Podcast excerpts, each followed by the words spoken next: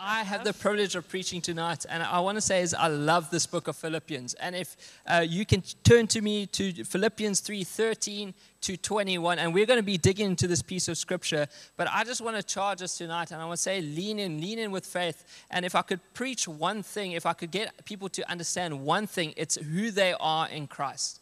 And I, I believe that Paul is writing to the Philippians church to uh, make us understand who we are in Christ. And I want us to grab a hold of that, like we said earlier, take a hold of Christ. And I promise that our lives will be shaped and transformed through that. So we're going to read this passage of scripture, and then I'm going to pray for us. But it says this in Philippians 3:13. It says, "Brothers and sisters, I do not consider myself yet to have taken hold of it, but one thing I do, forgetting what is behind and straining toward what is ahead." I press on toward the goal to win the prize for which God has called me heavenward in Christ Jesus. All of us, then, who are mature, should take such a view of things. And if on some point you think differently, that too God will make clear to you. Only let us live up to what he, we have already attained. Join together in following my example, brothers and sisters, and just as you have us as a model, keep your eyes on those who live as we do. For, as I have often told you before, and now tell you again, even with tears, many live as enemies of the cross of Christ. Their destiny is destruction, their God is their stomach, and their glory is in their shame. Their mind is set on earthly things. But our citizenship is in, heaven. I want us to take a hold of that phrase. But our citizenship is in heaven, and we eagerly await a Savior from there, the Lord Jesus Christ, who, by the power that enables him to bring everything under his control, will transform our lowly bodies so that we will be like his glorious body. Can we pray tonight? Yeah, Father, I just pray that you speak to us through your word. And I pray that as we listen, as we open up our hearts, Lord, that we will not leave the stream, we will not switch our computers or our devices off unchanged. That we will take hold of who you are and that we will live from that point. That we will have a deep revelation of Christ. We will have a deep revelation of your power and your goodness and what it means to be citizens of heaven. We pray this in your mighty name. Amen. I love this verse and I love this book, but I want to remind us what Paul is writing, why he is writing, and who he is writing to. And so we are going through the book of Philippians, and we're in the series, like you said, whatever happens, whatever happens, conduct yourselves in a man- manner worthy of the gospel. No matter what the circumstances are, whatever happens in politics or the economy, conduct yourselves in a manner worthy of the gospel. But Paul is writing this letter from prison. Can you imagine that? For those of you who don't know what a letter is, it's you take a pen and you take paper and you write a long thing. It's not like an Instagram DM. It takes a while to write, but it's extremely powerful. And he used to write letters to different churches, different people, uh, edifying them, exhorting them, and challenging them in Christ, and so that we can take hold of everything that Christ has for us. But he he was awaiting trial and he's near the uh, later stages of his life and he's awaiting trial and to be sentenced. But he is writing this to the philippian church. Why? Because he loves them dearly. He wants to see them prosper in everything in jesus. And uh, the philippian church is actually one of the first churches that he planted in eastern europe. And this woman called lydia was the first things for the gospel and who Paul loves dearly because he wants to see people encounter the grace of Jesus. And I can imagine at that time, imprisonment carried a whole bunch of social stigmas. People didn't want to be attached to anyone who was in prison, they didn't want to be uh, uh, near them. But actually, the Philippian church loved Paul dearly and were loyal to the gospel of Jesus Christ. And Paul is thanking them and writing in gratitude for their loyalty to the gospel, that they were people that took hold of the gospel no matter what the circumstances, no matter what the adversity of the time, they proclaimed the gospel of Jesus Christ. And we see the center of gravity of this book uh, of Philippians is Philippians 2, and it describes the eternal deity of Christ. It describes Christ in all his glory, that he raised from the dead, and there's power in his resurrection. And Paul is writing through that lens that there is power in Jesus Christ, and we need to live from that place. So, to properly understand what Paul is getting at in this passage of Scripture, we have to go back to verse 10. And it says this I want to know Christ. Yes, to know the power of his resurrection and participation in his sufferings, becoming like him in his death, and so somehow attaining to the resurrection from the dead. See, that this entire letter revolves around finding great joy in Jesus Christ. And I want to say tonight is will you lean in here? Will you find great joy in Jesus Christ, whatever happens in your life? Whatever your circumstances, whatever you are battling with, will you find great joy in Jesus Christ? And I want to say is that because of that joy, we will start living differently because we've attained something and we are different to the world. So Paul is writing and he is saying there's great joy in Jesus Christ, but not only is there joy in Jesus, but there is power in his resurrection. Yeah. Why? Because we have been raised with Jesus. When Jesus died on the cross and was raised to life, we were raised with him and we are in Christ and Christ is in us. So therefore, we can live differently. Therefore, whatever happens, we have a future hope and a future glory in eternity. And so uh, you may be asking, but what does this mean for me practically? And I want to say, whatever happens in your life is that you can live a different story because of the story that Jesus has written for you. So, my hope tonight is that we don't leave here unchanged. I'm preaching both to you and to myself that we take hold of the gospel of Jesus Christ and we allow that to shape and transform our lives, our thinking, our actions, the way we interact in our businesses, the way we deal with our finances, the way we love our spouses, that that will be the lens of what we have already attained in Jesus Christ. So Paul isn't just content with us staying where we are comfortable. He wants to push us forward. He wants to uh, keep our eyes fixed on the prize, fixed on the fish, finish line, and that is eternity. So, knowing Jesus means that we know his power and that the new life that is imparted to us now is now, not when we die. So, there is new life that is imparted to you right now not later in eternity. You have the power of Jesus Christ now. Not one day, not when you get everything right, not when you tick all the boxes, but you have the power of Jesus Christ. Why? Because we were raised with him in life. And so it says this in verse 13 Brothers and sisters, I do not consider myself yet to have taken hold of it. So he knows that he hasn't taken hold of the knowledge of Christ, but he is pressing forward. But one thing I do, forgetting what is behind and straining for, toward what is ahead, I press on toward the goal to win the prize for which God has called me heavenward in Christ Jesus. I love that Paul is writing this in his older age, but he's still as buoyant and as exuberant as a young child that he's forgetting what's behind and he's just running towards what's ahead. And he's doing this with enthusiasm and passion. Why? Because he wants people to walk with eyes on eternity. He wants people to grasp that, there's a greater life, that there's more for them, that there's a greater call for us as Christians. Why? Because Jesus has already done it. Yeah. So he is living this life of purpose. And I want you to lean in here, especially if you've ever asked the question, well, what is my purpose, God? Why am I living life? Why am I in this business? Why am I maybe in this marriage? Why am I still battling with this thing? What is this purpose? Because Paul realized what his purpose is in Jesus Christ. Paul was radically saved by God, and then he was radically called for God's kingdom. So he took hold of God's purpose in his calling and he also took hold of Christ's purpose in redeeming him. I want to say that again. He took hold of God's purpose in his calling, and he took hold of Christ's purpose in his redemption. So God's aims and Paul's aims were identical. God's purposes and Paul's purposes for his life, for us as believers, were identical. So he had complete faith, knowing that he was in God's will and God's purposes. Why? Because his mind was set on things above. So the production in us of godlike and God pleasing character is at the center of this. Paul wants us to become like Christ. He wants us to take hold of Christ so that we can run the race of life well and so that we can do that in God's strength and in God's will and God's purposes. See, there's this amazing story about the Spanish. Uh, the nation of Spain in the 15th century, they were the superpower of the day. They thought that they had attained it all. They thought that they had reached the end of the earth and that the whole world revolved around Spain.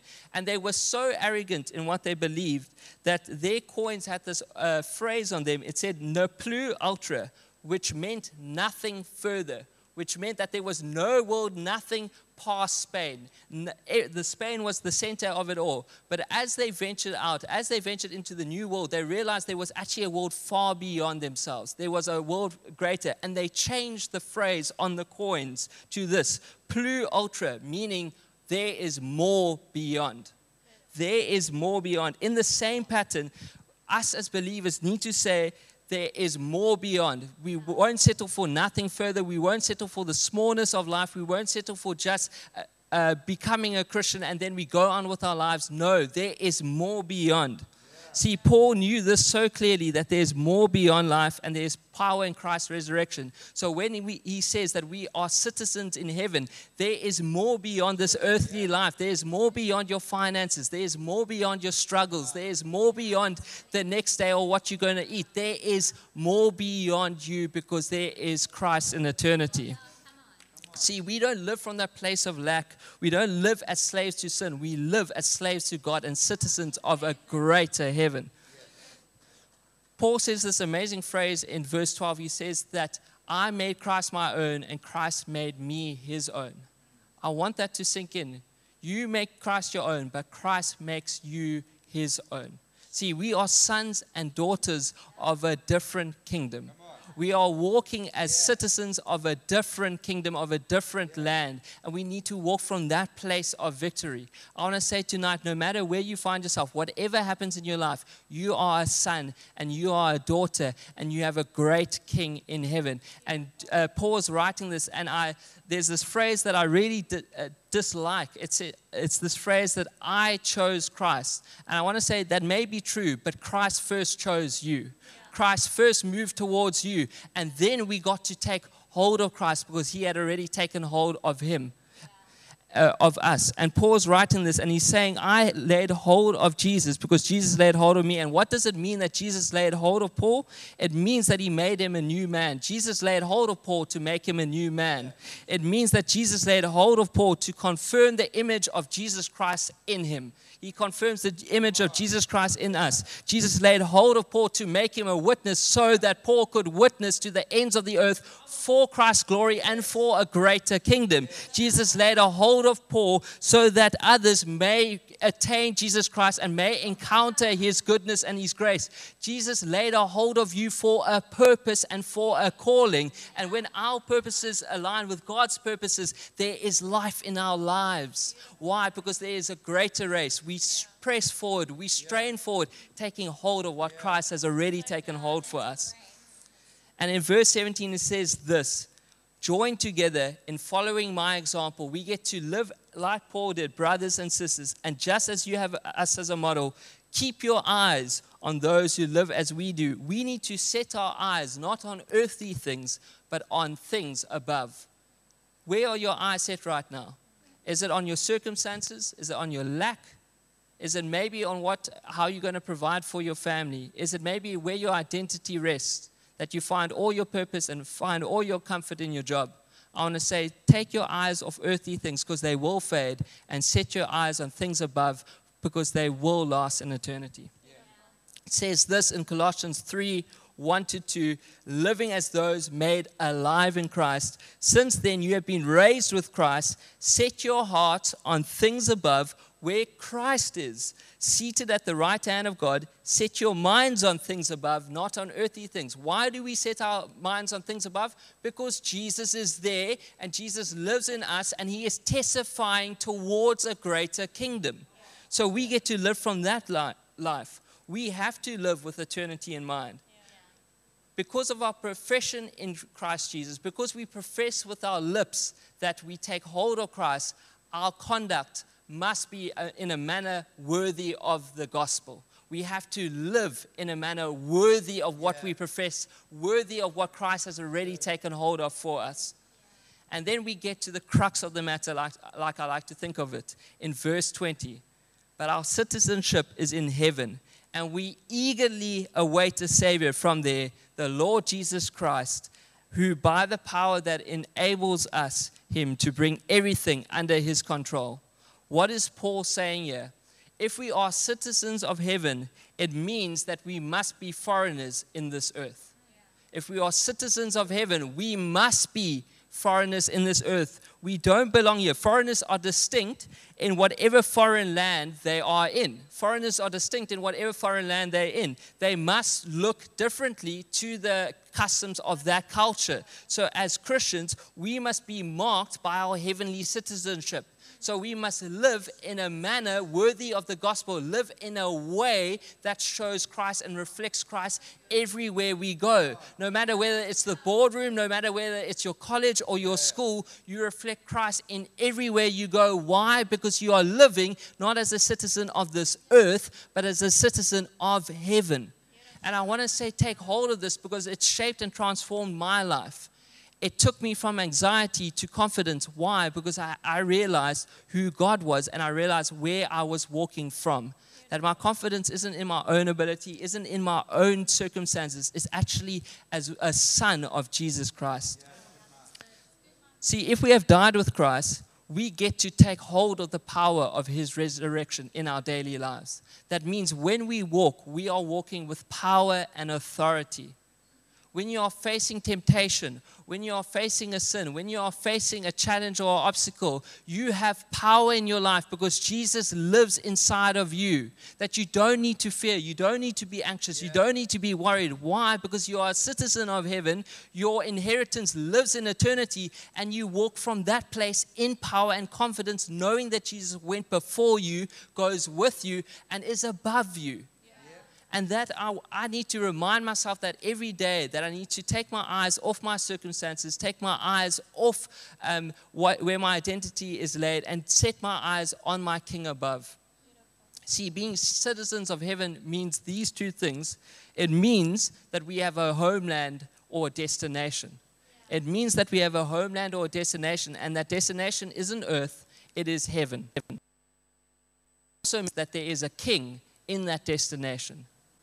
So Jesus is in heaven, and we have a homeland there. We have this future inheritance there.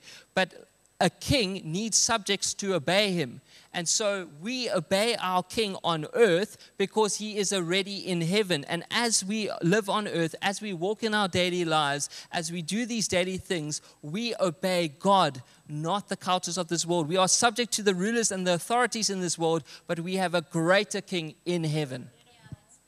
See, we need to live a life worthy of the gospel. And I'm going back to Philippians 1:27 and it's back to one of the first verses that we spoke about in this whatever happens series. And it says this, whatever happens, conduct yourselves in a manner worthy of the gospel of Christ. Then, whether I come and see you or only hear about you in my absence, I will know that you stand firm in one spirit, striving together as one of, of as one for the faith of the gospel. Yeah.